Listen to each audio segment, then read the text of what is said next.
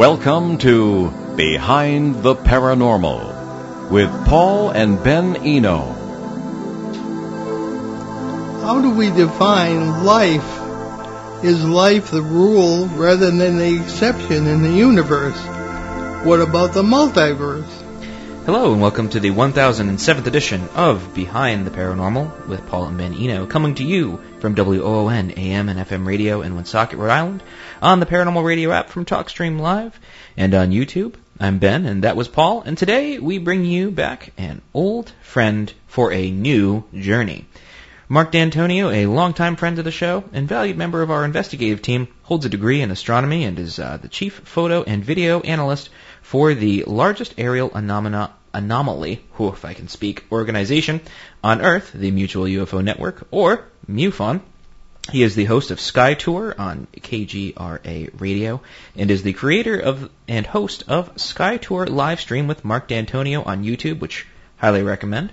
Uh, this program originates uh, from Marc's very own uh, observatory in Arizona.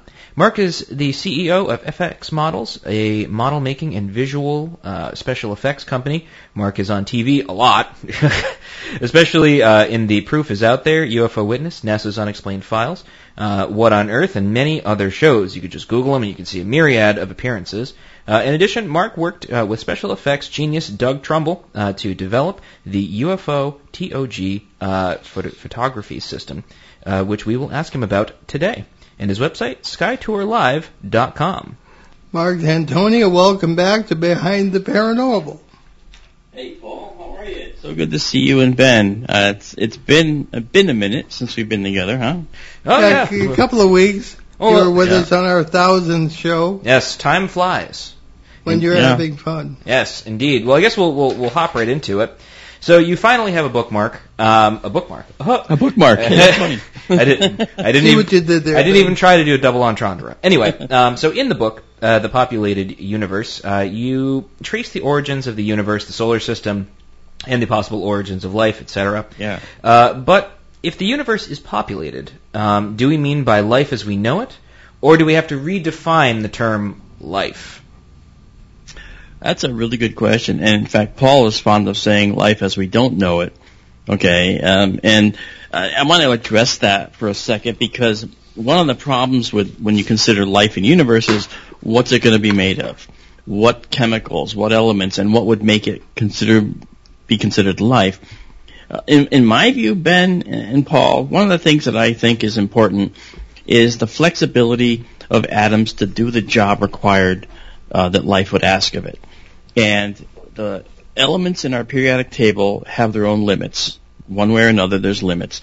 But I will say that of all the elements in the periodic table, carbon is the most well suited for doing the processing of life. And the reason is because carbon can make and break bonds with ease, and it can bond with more things than any other element in the periodic table. In fact, it's known as the grandfather of elements because it is the element that uh, you know can do the most flexible processes that life would require. It's also the fourth most abundant element in the entire universe. The third most abundant is oxygen, believe it or not. The second, helium, and the first you might expect is hydrogen. And so uh, together, um, carbon and oxygen and many other uh, elements make up planets and make up, you know, uh, everything we know that life is. So, uh, you know, if you look at the columns of the periodic table, okay, uh, what's underneath an element is the next most likely element similar to the element above in in ways. So uh, below carbon is silicon. So silicon, people say, oh, well, there could be silicon-based life because it's right below carbon. And indeed, silicon does share some capabilities. But silicon makes robust bonds that don't like to be separated. You know, sand, silicon dioxide, a silicon atom with two oxygen atoms on it. So actually, as a side thing, you it's kind of interesting to uh, think that as you walk on the beach, you're walking on uh, two out of three of the uh, atoms you're walking on are gas in terms of oxygen. so it's kind of funny to think about sand that way, right? Uh, but the silicon atom's much bigger, obviously, and the atom, the oxygen atoms are smaller. But still, right? You're walking on two out of three atoms that are gas on a on a beach. Um, so, uh, but life is interesting. Uh, when we look in the universe, we see we we see carbon everywhere. We see water everywhere. Uh, uh, the James Webb Space Telescope is very successful at characterizing atmospheres of exoplanets, and some exoplanets turn out to have lots of water in them. And uh, so, and some exoplanets have turned out to have no atmosphere at all. Okay, so uh, James Webb is helping us peer into the darkness and see what life might be out there. But I have to say, you know, uh, you know, and I know Paul is is fond of the you know, uh, life as we don't know it uh, phraseology, and I'm still open to that. But um, I do think that if there's life out there, it's probably going to be based on carbon because carbon hmm. seems to be the most uh, effective at uh, doing the processes that life would require of it. Uh, and that's just my feeling, Paul. So, um, you know, I I still like the phrase though, "Life as we don't know it." I, I actually use that. It's all your fault. I use it. uh, love has stolen a few of your lines over the years, Bart. Um, there's one thing I was uh, kind of surprised you didn't mention in the book, uh, although you you uh, kind of hint at it. That's uh, what's generally known as the anthropic principle. Yeah. Um, which is the, you know the conditions. Uh, I don't know if I buy this entirely, but the conditions are just right on Earth for the the uh, kind of life that we know, and uh, particularly for human life. Um, although humans have never really struck me as belonging here, you know, we're, we're standing upright, our our stomach and genitals are exposed. I mean, it's we, we it doesn't fit, but nevertheless, uh, the conditions are right for us. Um, do you believe in the anthropic principle, and can you explain it a little better than I can? Well, I think that it's very important to understand, Paul, that we look exactly the way we look uh, because of five major extinction events that happened here, mm. right?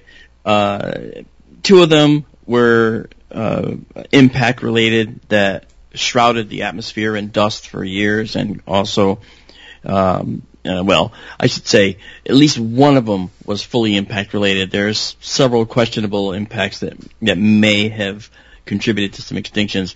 But five major extinction events overall, one for sure being the impact at the uh, Cretaceous boundary there, the Paleogene, uh, 65 million years ago that killed the dinosaurs, as everybody will know and talk about. Um, but uh, we have to understand that back in the Permian period, 252 million years ago, uh, there were creatures evolving then. Of course, there were lots of creatures, and there were some creatures that were going to be potentially heading into the path of um, the mammalian uh, strands of life, and those precursors to mammals uh, were wiped out when a massive volcanic eruption caused the uh, gigatons of carbon dioxide to enter the atmosphere, and all at once. And the temperature on the planet rose 21 Celsius in just a few weeks and that killed off oxygen uh, bearing uh, oxygen creating uh, plankton in the oceans. It killed off other life, and so uh, things that happened uh, fairly rapidly. The domino effect collapsed the life tree, and 96% uh, of all life was extinguished because of that. Now, what if that didn't happen? Okay, what if that didn't happen? We'll talk about that in a second. But what about what happened after?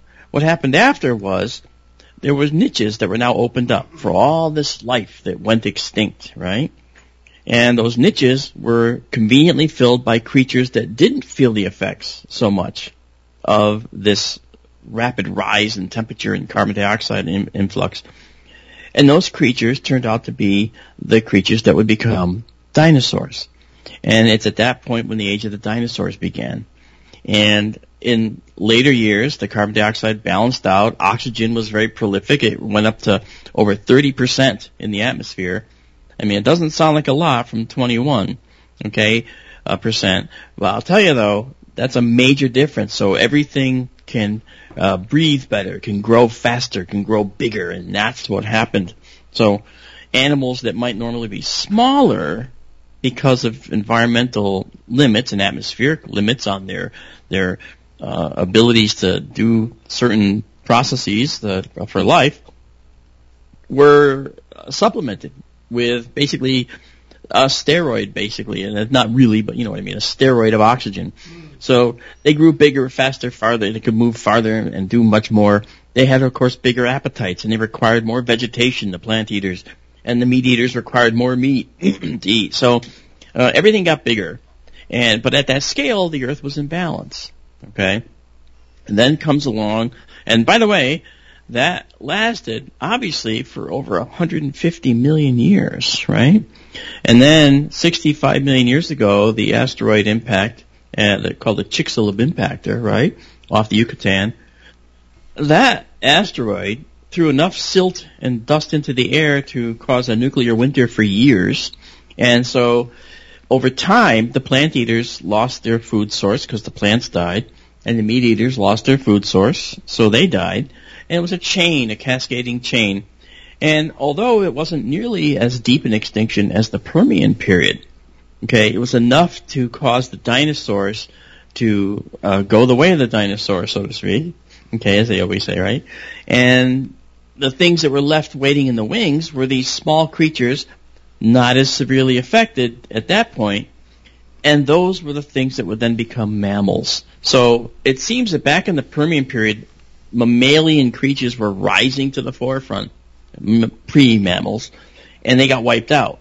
But they never fully go away. So now, here, 65 million years ago, they rise to the top once again because this seems to be a natural progression. Now, there's only two data points on that, and there's a huge string of, you know, uh, radiative adaptation, it's called, that shows all kinds of life forms branching off of one or another. Um, however, we're here because of that. So we look a particular way. And now you said that the planet is, you know, we're not really meant to be here. It doesn't look like we're, we're meant to be here, and as you mentioned those characteristics.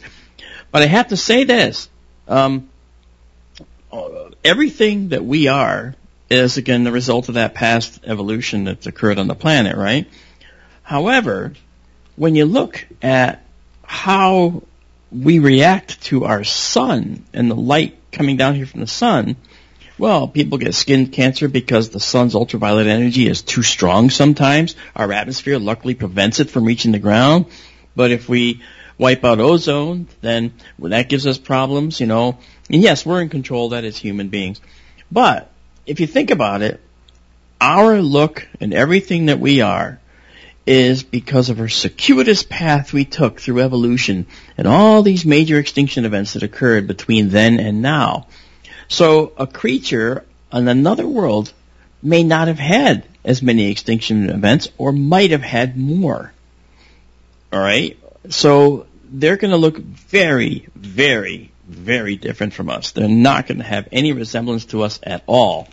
So, as far as uh, thinking that the universe may not have any other life or that Earth is well suited for us, uh, our our planet exists in spite of our sun. That's the way I put it because uh, this this world is not considered a super habitable world. It's considered habitable average.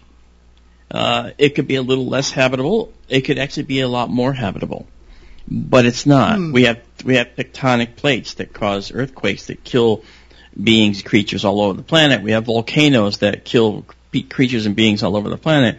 We have hurricanes and tornadoes that kill creatures and beings all over the planet. So we have a lot of mitigating factors. We have solar energy that kills creatures through ultraviolet exposure and uh, you know cancers. And if you think about this, the variation we have of life on the planet could very well be in part due to the many different mutations. Remember I mentioned that radiative adaptation where all these mm. different radiative, uh, you know, fingers come off from one common ancestor? Mm. Well, that radiative adaptation could be the result of mutations caused by our sun. So it seems like the planet, eh, if you, and I, I don't, I don't consider it a living thing, but you could characterize it as a living thing because it reacts to things that happen to it and counters it with natural processes that have evolved over millennia. But if you think about it, that radiation uh, comes in, strikes a creature, mutates it, so when it gives birth, the next creatures are mutated. They're different, a little bit. Their DNA is slightly mutated, okay? And being that there's DNA in every single living thing, I think it's important to understand that DNA can be mutated by radiation. And so that mutation, if it was something that helps the creature succeed, then uh, it will then give birth itself. And its new characteristics will be transferred radiatively down the line as new mutations occur. And that, there's many, many lines of life that have come and gone that no one will ever know about. Okay, millions of them. Alright? And there's those, those few left in the middle that are coming through and rising to the top, and that's what we have for life on our planet at the moment, at this point in evolution. It hasn't stopped just because we know about it. It's still happening. Mm. See? So there's a really interesting point that you kind of brought up that I, I think kind of gets overlooked a lot of times. Um, I'm going to take a quick half step back here. I, I took a, a I gotta say, when I was in community college, I learned way more than regular college because I feel like all the professors that were there were like kind of at the twilight of their careers, and they were like, ah, I still want to teach. So they all had all the all these really interesting interesting thoughts and, and whatever. And I had this really interesting uh, sociology professor who he he gave a really interesting talk on the idea of overpopulation. And he was like, "Who here thinks that there's overpopulation?" Everybody raises their hands, and he was like, "You're wrong." and we were like, well, wh- why? Like it's everybody know everybody knows, quote unquote, that there's overpopulation. And he's like, I will show you why you're wrong. And he brings up a map, and he brings up a map of population densities, and he's mm-hmm. like, you see all these empty places, and we were like, yes, and he was like, no one lives there, and he was like, because it's not habitable.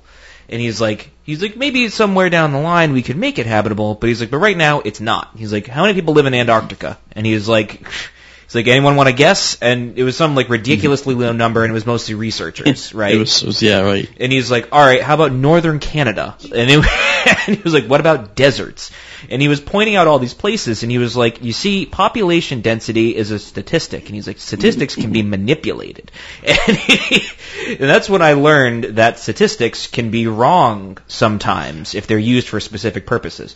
But anyway, um, it's deceptive and it's tricks. You can use it to trick people. Anyway, yeah. different, different, different topic, different time. But it's a really interesting point because there are all these very inhabitable places that are are are all around us, right? Even deciduous forests. You know, we as soft little inner city people cannot, you know, would not be able to survive in that. Maybe we would. Who knows? But you know, that's that's a different topic, different day. If you had to, you could. You could and and I, I think maybe there would be some sort of argument for in, instinct kicking in, perhaps. But mm-hmm. there's a really interesting point that I wanted to bring up about this, which is the idea of us resembling other creatures in the universe, right? And and I, I think that there's a really important argument to be made that one's environment shapes them not just physically, but mentally, intellectually, morally, right? So if we're if we're seeing these creatures from you know the Andromeda system, you know, and we're we're meeting them, we're interacting with them, who's to say that we would share a similar moral structure? Exactly so. That's that's my my biggest gripe with with the with the whole oh yeah they're here to help us argument. Yeah, they, we project our morality on them, and that's just the wrong thing to do, right? You know. Now, as far as your professor uh, that you had in the community college, I would have said to him something back after he made that argument about, you know, that we're not overpopulated. I would. Well, he didn't say ahead. that. He didn't say we're not overpopulated. His his argument was we're not we're populating very specific areas. That was well, his that's, argument. That's true. Okay, Let, let's let's let's say one thing about that though, if I could. Uh, if you consider that the planet can support a certain number of discrete beings, uh, it can support uh, right now we're at 8 billion people, and uh, there's actually evidence to suggest that the oxygen levels on the planet are actually slightly declining long term. What's that mean? It means that the plankton and the Amazon forest and the other forested areas on the planet that are contributing to the oxygen are not being able to keep up with the oxygen consumers on the planet. Now, if that's the case, it means that the planet is getting overpopulated for the capability of supporting life in general. And that over time, the oxygen levels may become depleted enough that we might have to substantially supplement the oxygen with other processes that we create to do it. Like the same process that uh, the um, the Perseverance rover on Mars did a test with called the Mars Oxygen In Situ Experiment, MOXIE, M-O-X-I-E. Mm. MOXIE took the CO2 in the atmosphere and converted it to oxygen. Okay, which is a big step because it means that we can go to Mars and set up a dome and put oxygen in it that we don't have to bring. All right, and and make it constantly. Um, but one of the byproducts is carbon monoxide, which is a carbon atom and an oxygen atom, and, and that, of course, is not good for us. Uh, so uh, we'd have to deal with that too. But we are in a closed ship, remember, the Earth. It's a closed spacecraft, just a big one and uh, a natural one. So we would have to figure out how to balance the oxygen production with the life forms that are using it, and, and you'd have to do that with a with a base. And if you do a base on the moon, you can only support a certain number of colonists before you have to now increase oxygen production to bring more in. And that's, on a large scale, that's the Earth. So you've already mentioned exoplanets, which are planets beyond our solar system. How many exoplanets do we know about, and what are super Earths? Okay, well, I I would love to to talk about that, Paul, because um, the number of exoplanets we know about right now, the number is approximately seven thousand. Um, wow. Yeah, that's a lot, uh, but it's certainly not as many as there are out there. Because when this is a little factoid that keep people keep throwing out, um, and it's it's likely true, but we don't have a way of confirming this yet. but the fact is, you hear people say there's more planets in the universe than there are stars. And whereas that gives you this shock and awe reaction, it might actually be true. Okay? Um, it might not just be hype. And so there's a lot of stars out there that have multiple planets. And so there, the fact that people say this, it, this could actually be true. All right, and that's interesting. So now, but but exoplanets uh, that are called super Earths they're a little different. Okay, that's a sort of a misnomer. A super Earth means it could still be a gas giant, but a smaller, you know, smaller planet. That's all a gas uh, giant. And so gas giant and Earth don't seem to go together, but let's say gaseous. Okay, a planet like a tiny Jupiter or you know Uranus, slightly smaller than Uranus or Neptune. Okay, which are smaller. Uh, and, and those could be gas giants. Those might be called super Earths. It doesn't necessarily mean that they're just big planets with lots of land and, and atmosphere that we could all breathe. And, and know that's not what you think, but uh, for the people listening. But the super Earth concept is very interesting. We found planets that are 1.2 times the size of the Earth. That's ridiculously larger than the Earth is, obviously. Uh, that's only 1.2. Uh, how about some that are 4 and 5? And there are. But think about this: when you have a planet that that's that that is that big, it's that much more massive, and that means that its gravity is that much stronger. okay, so if we want to go there, we could probably land on it, but we might not be able to escape its uh, its uh, gravitational pull to leave again. So we got to be really sure we want to go there, right? If we were to do that. Um, and there are there are planets out there called super Earths that may be rocky, may have an atmosphere, and may be habitable. And if they're big enough, it might also be that the technology to leave those planets has yet to be developed by any occupants there, because it's going to require more than chemical rocketry to leave a planet with that big a gravity.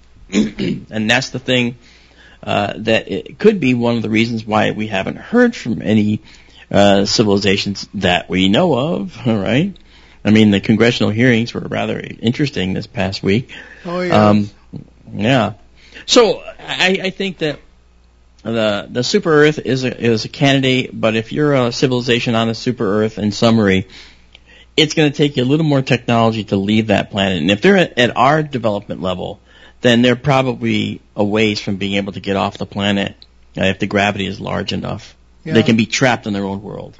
Okay, well, let's take our mid-show break. You're listening to Behind the Paranormal with Paul and Ben Eno on WOON, 1240 AM and 99.5 FM in New England's lovely Blackstone River Valley, and our great guest and good friend Mark Antonio. So stick with us. Calling all classmates from Woonsocket High School class of 1978. This is Linda Senecal. We're hoping that you'll help us come and celebrate our 45th class reunion at Bella Restaurant in Burrillville. It's going to be Friday, September 15th from 5 to 10, and we're looking forward to sharing all the old memories and the new memories that we can create. If you have questions or concerns or would like to come, please contact me at 401-766-3134. Hope to see you there. We're local and live at 99.5 FM, ON, AM, and FM. Uh, welcome back to Behind the Paranormal with Paul and Ben Eno on WOON Radio AM and FM. And let's take a question from Phil in Savannah. Yes. And if you would be so kind. Sure thing. So Phil writes to us a couple of questions, so we'll go one at a time. Uh, and the first question is, when you speak about the abundant universe, are you speaking of the universe in all its parallel universes, or just the ones we see with our five senses, or both? That's a great question. Um, you know, the concept of the multiverse is something that I've been uh, diving in and out of. Ha ha ha. It's sort of a Yeah. joke, but not really, right? Yeah. Um, we know all about it. yeah, I know, right? It's like we're always there. Um, but we don't know if there's a multiverse yet. We don't know if there's another universe out there. We suspect there could be. Uh, the concept for parallel universes, the, the, the evidence for parallel universes may be there, but we just don't have the ability to, to see it yet. In the same way that we don't have the ability to see if string theory is valid. Um, uh, for me, string theory is very important because that's how creatures elsewhere get here. That's the only way they can get here is through the rigorous application of uh, some of the tenets that live within string theory. Uh, that's for another show, though, um, and Yeah. that that's that's something different. Uh, what was it? Yeah. What was the second question there, Ben? So the second question is, uh, the day of missing time you had when you uh, got on the bus from Burr Oh, yes. Pond in Torrington and then simply got off the bus, you don't remember the whole day in between. Uh, when, where do you think you went? More importantly, why? Somehow it all ties in. Good question. I can't answer because I don't know. I've actually, I don't want to call it resistant or afraid, but I've never done any regression hypnosis with anyone to find out if there was something I may remember. Uh, and where do you, where do I think I went? I don't know. All I know is that I got off the bus, as you know the story, you related, Mm. and uh, I remember getting back on the bus. It seemed like no time had passed, and I was being told to get back on the bus. And I still had my lunch that I hadn't eaten. And I felt hungry, but didn't eat the lunch. And then that night I had these uh, convulsions and seizures, and they brought me to the hospital right away. And they they didn't know what it was. Um, and then it never happened again. Uh, you know, so there's odd things that happen. Um, I don't know why. I don't think I'm special in any way. I just think that just like that unlucky elk in the herd gets tagged, okay? Okay, that's the, okay, Frank got tagged today. He did? Oh yeah, and he just knocked him right out and stuck this big thing around his neck. right? You don't know, right? So I don't know, uh, I don't know what it was for. I don't know what it did. I think I was just the unlucky one that got, uh, you know, the experience that I can't remember. Well, I think you came to Rhode Island and walked on the beach with all the gas molecules. That's right. well, Paul, you're right. Yeah, there's no doubt about it.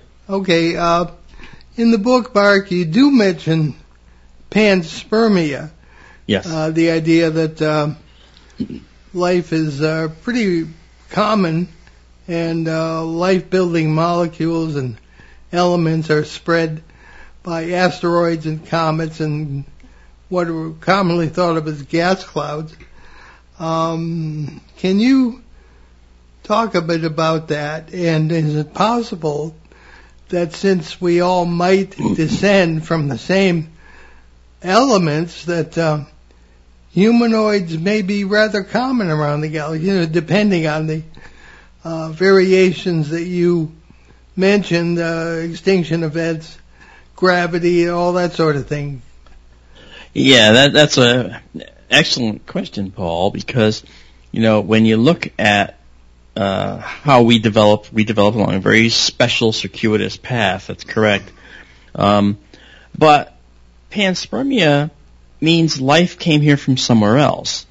Uh, or at least the building blocks of life came here from somewhere else. And that we know is partially true. We know that's true. And that's because the Earth has been hit by asteroids, the Earth has been hit by uh, comets, uh, as recently as the Tunguska event. That was a small comet, it looks like, that came into, and did an airburst in the atmosphere.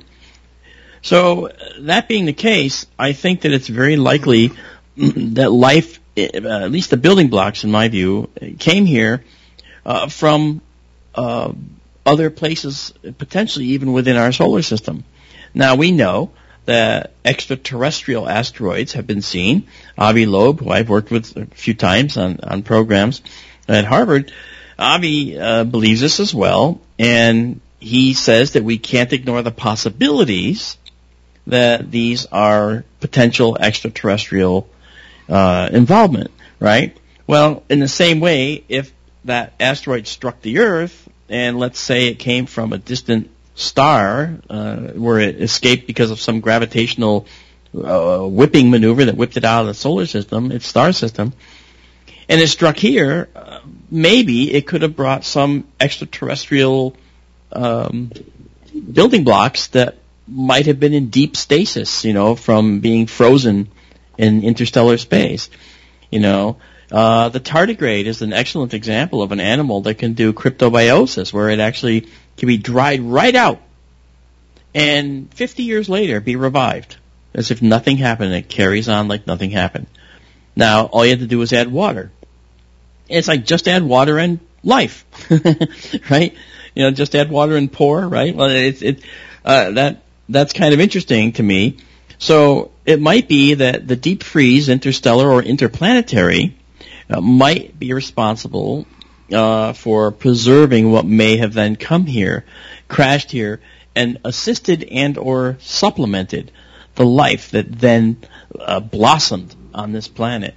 And it's interesting to see how that works. And and you referred to uh, before the show the toilet paper uh, yeah. that I do, which is the history of the Earth on a roll of toilet paper.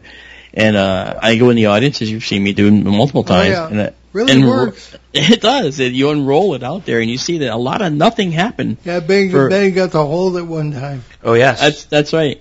Yeah. And um, you know, a lot of nothing happens, but in the last uh, few sheets of toilet paper, comprising the last 300 million years or so, 500 million years, you start to see things happening, and at the end, you're you're, you're looking at a, a, a, distance of about a, a, foot and a half, maybe, to where dinosaurs died.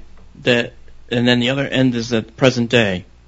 So you realize that dinosaurs dying was a real recent event in the Earth's geologic history and evolutionary history, and not ancient history.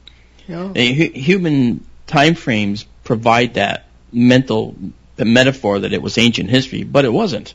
It was recent history. So could it have been that uh, supplementary material hit before humans were even here to take history, right? And and and assisted in the building of life? Absolutely, and it probably did. You know, but it didn't bring, I don't think, creatures or microbes. I think that it might have brought uh, uh, potentially special combinations of amino acids which could have led to proteins, maybe that, that could have led to uh, uh, replicating, uh, you know, chains that led to what we call life. And you know that special thing in between. Even in the book, I mention this. Uh, in in the book, I, I say, you know, that we know all these things that led up to where life began, but we don't know what's in between here. We don't know how the thing we call life began and when something became self-aware. We don't know that. And I think that's just the most amazing thing, which I absolutely love. Yeah. Uh, you mentioned in the book something that really took my fancy, and that was sea monkeys. yes. Now, you're a little, I'm a little bit older than you are, but I remember the TV commercials for these sea monkeys, so-called. Mm-hmm. You got to be added water, or they came to life. I, I Yeah. never, I should have bought some. I never did. But that's a, an example of what you were saying.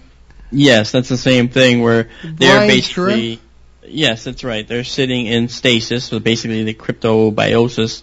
And when you add water, uh, then all of a sudden you see that they come to life. It's it's not that. It's just that they've been reactivated. Okay, and they Hmm. come out of their their little the little I'll call them eggs for lack of a better term, and they end up uh, living. Uh, so it's very interesting how that works. So is it possible that similar machinery, if you call it that, uh, biological machinery, was shipped here? Yeah. I can't say no. I tend to think it's more at the lower level, but you know what? There's no there's no evidence to say that didn't happen. So I I wouldn't be arrogant enough to to say no, it didn't happen. Life developed here entirely. I mean, it could have developed here entirely, but I don't want to go down that arrogant path. I've been fighting arrogance in science for decades. Oh yeah. Well, uh, continuing on to the uh, theme of other civilizations, I guess. Can you talk about the uh, Kardashev levels? Not, not the Kardashian levels. The Karda- Kardashev.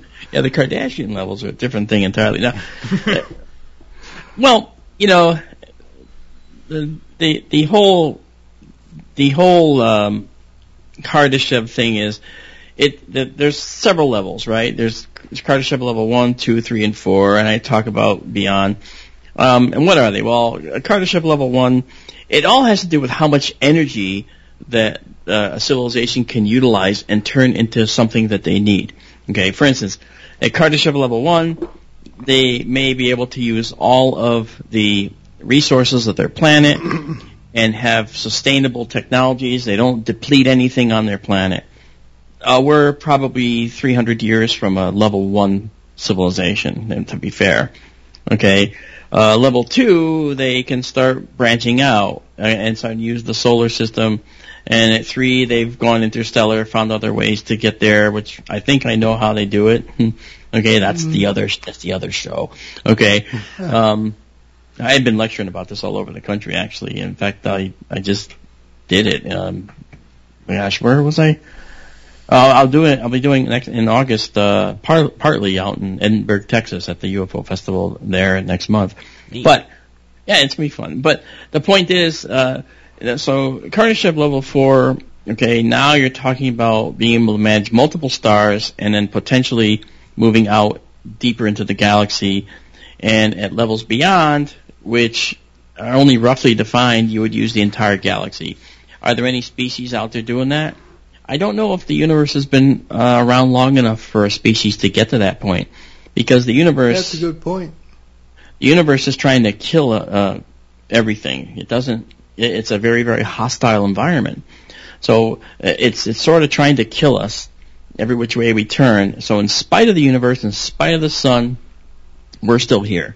And I think that's what's going to be playing out with other civilizations. In spite of the natural catastrophes, the errant asteroid strike, they're still going to persist. So, you know, they make progress, right? And then, bam, and, and oh, now we get dumped down. They got to try up to go up that ramp again. Then, bam, they get knocked back down. As long as they don't get down to the baseline here, then they're probably good to, to come back at some point and just so their their progress is going to look like this, right? It's going to look like this.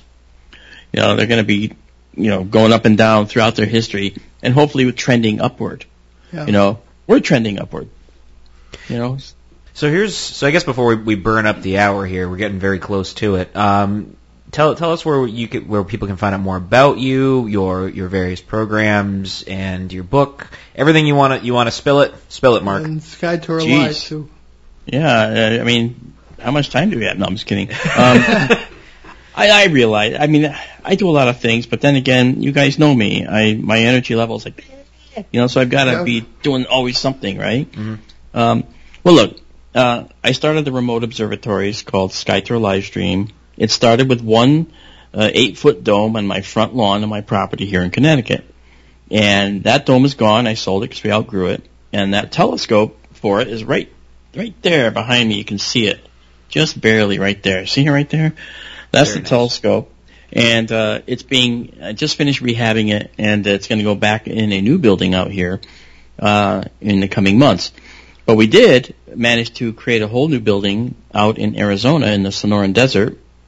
Uh, we're going to go live tonight if it's clear out there. We've got monsoons right now, so we only get like a day a week when it's you know clear out there, and then then we go back to having 300 clear nights a year. You know, but um, uh, so skytourlive.org or skytourlive.com. We are a nonprofit organization.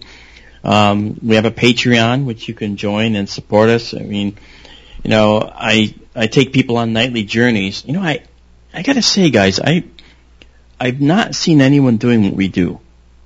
And that's always a bad thing to say because then someone's to say, "Hey, let's do it," right? I don't know, but, but I guess the more the merrier. Um, we've been taking people on tours of the universe for several years now, and we're looking currently at a supernova that's occurring in a galaxy that's right about there uh, at, at nine o'clock in the night uh, here in Arizona. So uh, is uh, you know the location. SkyTour live stream with Marc Dantonio is on YouTube. That's our channel. We have Rumble, we have Trovo, Twitch, Facebook as well, uh, and Twitter.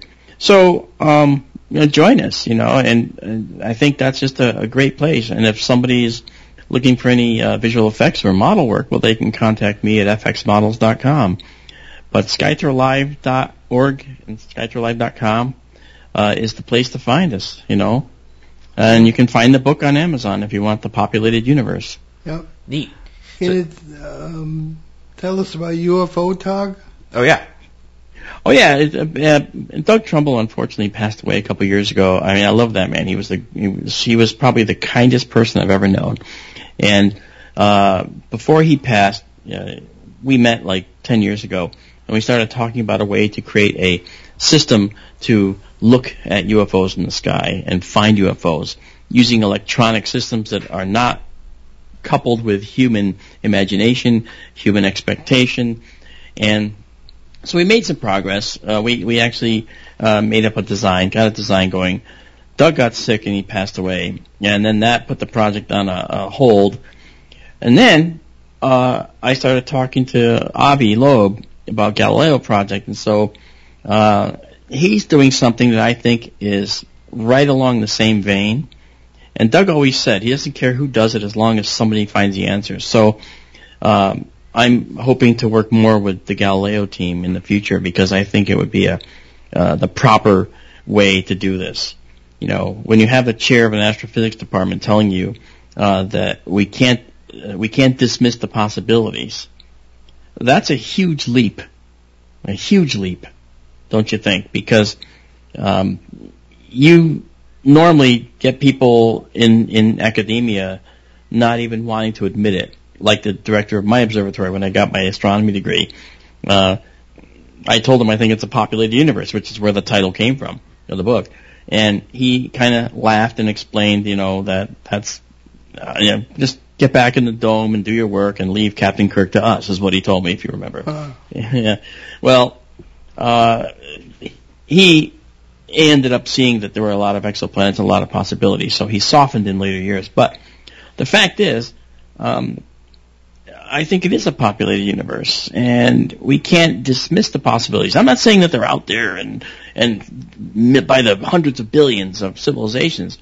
I'm saying we don't know, but the evidence indicates they could be, and we can't dismiss that possibility. Mm. so um, Interesting. in a few weeks, we're doing a show on the congressional hearings, Oh yeah. some blockbuster stuff that's taken place over the last week. Mm. But in your final chapter of the book, you get into the search for alien life, including SETI, which our mutual friend Stanton Friedman referred to as silly effort to investigate, uh, SETI. Uh, you're also a UFO researcher. Um, life being out there is one thing, but visiting us is something else, unless they're using some wormholes or multiversal ways to do it. What's your opinion on that? Uh, very good question, and uh, I know we don't have a lot of time, So I won't give you the, the I, I can't give you the entire uh, lowdown, but I can tell you this. Um, it really comes down to understanding the four fundamental forces in quantum mechanics, which is the strong force, the weak force, the electromagnetic force, and then gravity. Gravity's that outlier. We don't have a whole lot. It doesn't really, you know, fit in our standard model in the same way as the other three. Um, no, Einstein didn't think we'd ever see gravitational waves, but we do. And uh, the wave and particle nature of the other forces are interesting because they show us that there is a way to describe them as waves and a way to describe them as particles. This, like a, like light, a photon or a wave, it has duality. Well, gravity now has a wave. We're waiting for the graviton, Mm. right? And if gravitons can be found and exist, um, and CERN might discover them in the coming years because they're building an accelerator to, to, to look at these particular particles that might uh, show promise to that regard, uh, called the Kaluza-Klein uh, gravitons. Um, then, uh, coupled with Lawrence Livermore's discovery that they can sustain a, a fusion reaction in a small containment and and still have to put too much energy in to get out, but they're con- they're actually sustaining it. That's the big development. Uh, having done that, if you marry those two things, the discovery and, and, and analysis of these particular particles with the Livermore uh, decide uh, uh, work on creating a fusion reactor, you only need a fusion reactor to create the particles that CERN is wanting to talk about. Marry those two together in a UFO, okay, or a spacecraft, and now you have an endless source of these particles that can take you into a place where you can then navigate through the universe in minutes, not tens of thousands of years. Mm. And sounds like science fiction, but it's not. you Yeah. know, it's pretty cool. That that does kind of bring me to um, a sort of more futurist point that I, I wanted to kind of get to because you know we can end on a positive note every so often. Um, So I, I guess really there's sort of this indomitable human spirit that's kind of been pushing us forward despite our environment, despite Yes. the sun beating down on us, etc. I guess with, within our our lifetimes, well, I guess yeah, yeah, I guess our lifetimes, we're we're getting closer and closer to intergalactic travel. But do you think it's possible, despite our current you know environs, whether whether it be political, socioeconomical, etc.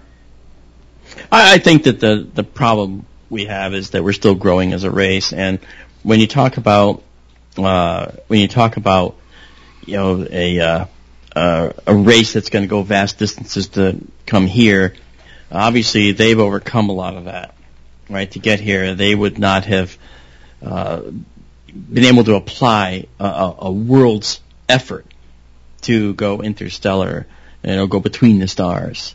Uh, going between the galaxies is a different thing. Going between the stars is actually more doable. And uh, so I think that uh, that effort is something that remains to be seen what we can do. But I do know that you know what CERN's doing and what Livermore did. Uh, those things coming together can bring us a potential for uh, UFOs applying our skies. If we see, it, uh, you know, if we see it now, only 5,000 years away from Sumeria, where we had you know the cuneiform language that we are playing with, okay, then uh, there's a civilization out there that's 10,000 years ahead or, or 5,000 years ahead who's probably already done it.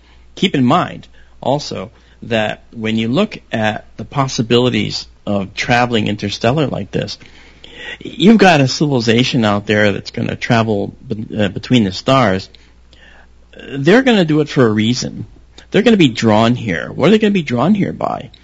Most likely they're carbon based. And as a carbon based being, okay, there's my bias again, okay, they're going to look for oxygen in an atmosphere, just like we're doing now. Just like we've done with every NASA mission. And every NASA mission is tasked with finding life past or present, you know, in the solar system, right? Mm.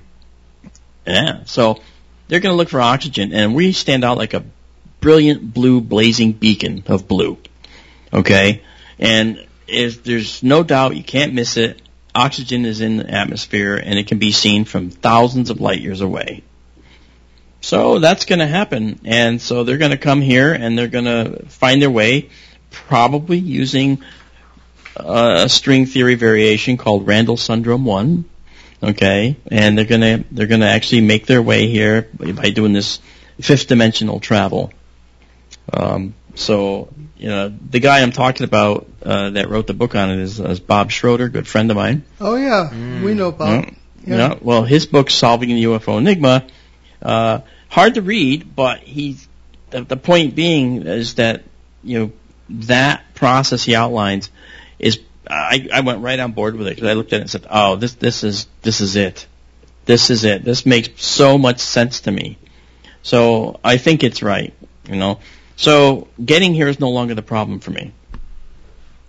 Okay. That is interesting. Um, I do I do remember being present for one of his talks and talking about KK Graviton specifically. And Mhm. I remember thinking, wow, that's that makes sense. Yeah, it well, does. Uh, one, not, not to win. uh, on a non-positive note, but I'm very concerned with uh, how we define advancement. And Marc, you've heard us talk about this in lectures before, but um, it's a matter of um, I would much rather deal with a civilization that is advanced spiritually and morally, as opposed to one that is advanced uh, technologically. I'm always saying this, but who is the most advanced uh, country on earth in the 1930s? Not Nazi Germany. Yeah. How'd that work out? Uh, there's Yeah. also the notion of the Europeans versus the First Nations. You know, uh, being more advanced, and um, how'd that work out too? Yeah. So uh, I just um, will issue a word of caution on that, and uh, I'll leave it at that. That's a good point, Paul. All right. I guess the argument could be made that mm-hmm. because they're completely alien from us, it's kind of hard to draw parallels. Only because you know you, we don't know their moral Yeah, that's structures. true. I mean, Marc, even you you said yourself, right, that it's like we we like to push our sort of like Yeah, you we know project. we project yeah we we project stuff, which is natural, right? You know, we're trying to make sense of a situation that we don't really understand. You know, we just do what we know. You know, it doesn't necessarily make it correct, but you know, Right. Yeah. Well, I- I we're, will s- we're bound to find this. out. I, I So, will say um, this. We're out of time. Oh. Marc, it's always an honor and a pleasure to have you with us. Thank you, we'll be talking to you off the air, and uh, thank you. All right. Well, thank you, guys. Great to be here. Thanks so much. All right, Ben, take it away. Yes, sir. So, if you're anywhere uh, in or near New England, you can uh, take a visit over to Exeter, New Hampshire for the Exeter UFO Festival on Labor Day weekend. That's September 2nd and 3rd. The event benefits local children's charities. Sadly, uh, we have had to bow out this year uh, because of my dad's health. Uh, but please go and support the event if you can. Um, info is at exeterufofestival.org. And the Greater New England UFO Conference is back. Uh, this will be a one-day event that's on uh, November 4th in Leominster, Massachusetts. You can uh, watch for more information on that. And you can visit our show website, behindtheparanormal.com, where you can find nearly 1,200 hours of our regular shows and special broadcasts since 2008 from CBS Radio, Achieve Radio, and here on WOON AM and FM. Also, you can hear many of these broadcasts on major podcast platforms, including uh, Apple iTunes, uh, YouTube, and Spotify. Uh, download our show app. It's free at behindtheparanormal.com and browse our books along with those of our guest co-hosts. Indeed. And uh, there's our show website, once again, behindtheparanormal.com, where you can check out our charity page as well, uh, with links to several good causes we've adopted over the years, including Hope for Hilldale Cemetery in Haverhill, Massachusetts, USA Cares, Canadian Veterans Advocacy, Helping Haiti's Orphans, uh, the Crohn's and Colitis Foundation of America, and the Sisterhood of Ground Zero. So what's cooking for next week, Ben? Well, uh, what we have going on for next week, uh, that's August 6th. Jeez, we're just powering right through July. Uh, we'll have Earl Grey Anderson back with us of the Mutual UFO Network, um, and he will take us through how MUFON works with the experiencers of UFOs, abductions, and crossover phenomena. And we leave you today with a thought from today's guest.